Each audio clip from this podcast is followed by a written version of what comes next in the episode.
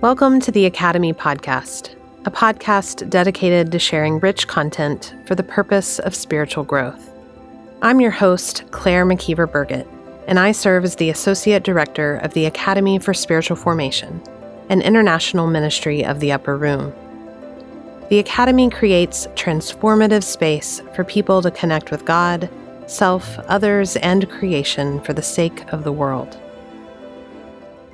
This month's podcast is the third in a series of conversations with Parker Palmer, released in both audio and visual formats.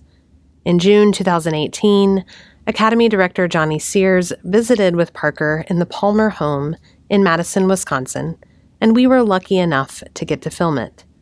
Parker and Johnny talked about everything from vulnerability to what makes a good leader to how to sustain the work of the Academy for the next 35 years. What follows is an offering from their conversation in which Parker summons us to celebrate our accomplishments and to honor our ancestors. We share the following excerpt in hopes that Parker's wisdom might enrich your own lives and the conversations that comprise them in the same ways his wisdom influences and shapes us. Listen and watch on, beloveds, and enjoy. What is your advice for the Academy for the future, um, Mm-hmm. um, for the next 35 years? What What is your advice to me and to those of us who are Mm-hmm. um, who've been given the gift of shepherding the ministry, Mm-hmm. this movement? I, I think first of all you celebrate. Yeah, You celebrate what you've accomplished, and what a long and fruitful run you've had, and the impact you've had on on many many people. Um, I really think that celebration is a very important piece of taking next steps. One of the most important things I've learned from people of color and indigenous people is to honor the ancestors. That's a constant theme among the folks I've mm-hmm. just named. Mm-hmm. And when I first heard it, I thought, well, I, I love my grandpa and I, I love my dad, and you know, so I guess I honor the ancestors, but they mean more than that. They mean pay attention to the question of of who your ancestors were and what legacy they left for you. That they're gone, but you can honor them by living more deeply into that legacy.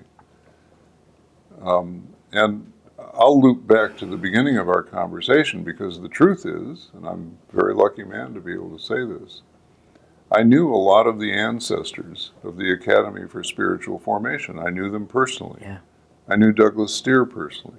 I knew Henri Nouwen personally. I knew John Mogabgab personally. I knew Glenn, Glenn Hinson somewhat. I didn't know him as well as the rest. And as I said early on, I knew Thomas Merton in a strange way. Yeah. He, I never met him Right. because he was dead before I discovered him. yeah, But you can meet people in other ways too. right, right. But I, I'll, I can say this very clearly about the ancestors of your movement. Yeah.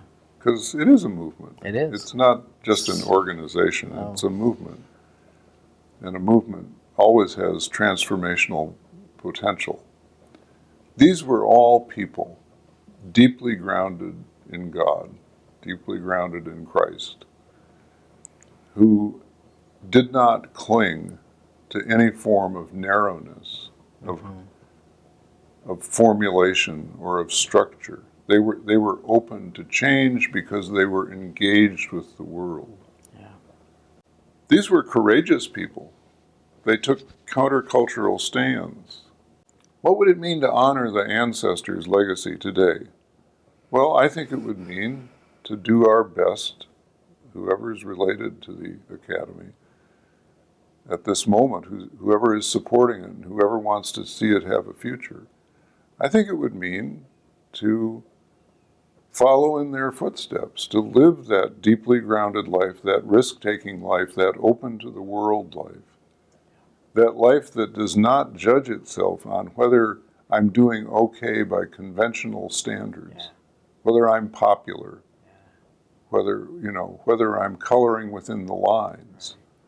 But am I responding to God's call in my life in the middle of a very rough sea, ocean, a storm, There was a storm going on at that time too. Right. We named some of its elements earlier. Vietnam, just to take one example. So my my hope, my call is that people like me, white people with privilege, with resources, with with assets to invest, will understand at a very deep level that they need to invest in something that is grounded in God, risk taking, open to the world, and that addresses in every possible way the storm that is raging Right. on the sea. I'm not a great biblical scholar, but I do remember some story about Jesus calming the sea. And um, I think we need people who have the guts, Yeah. really, the wisdom, the foresight to say, to say this we have this treasure in earthen vessels to show that the transcendent power belongs to God and not to us. And if the vessel needs to be broken open and a new vessel needs to be crafted to meet new needs, then that is what God is calling us to do. Um, you know, I'm a Quaker, and Quakers believe in something called continuing revelation. They they don't believe that God stopped speaking when the Bible was canonized.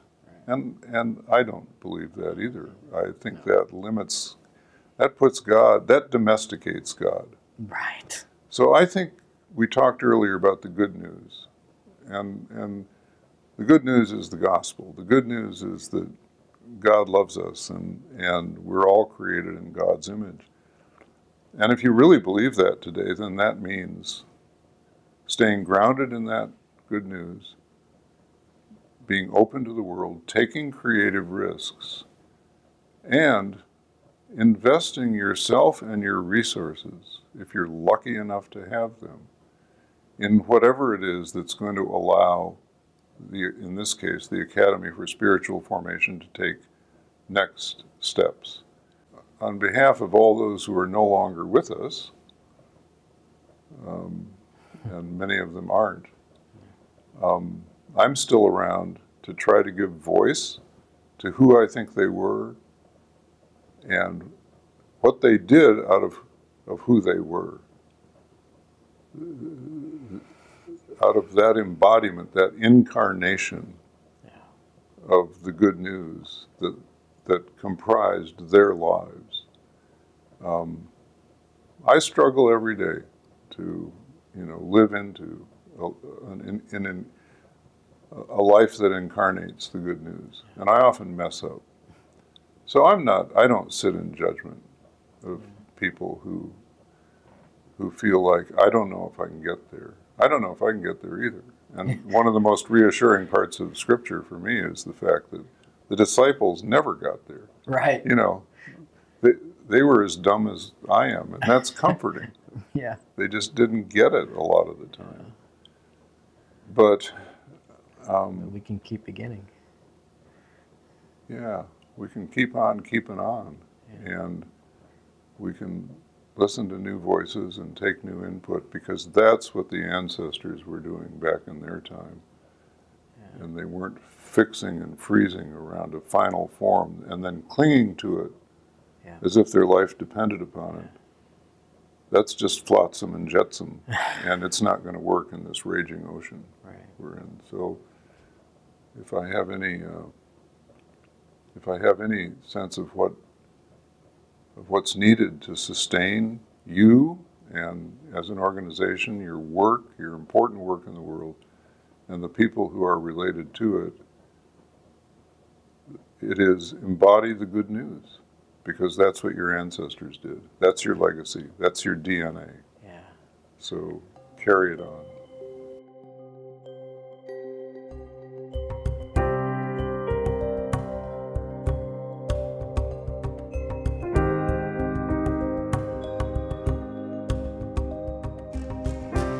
If you know anything of Parker Palmer's life work with the Center for Courage and Renewal and the circles of trust approach he develops in his book A Hidden Wholeness, then you know that his first response is never to offer advice or to try to instruct or fix or repair.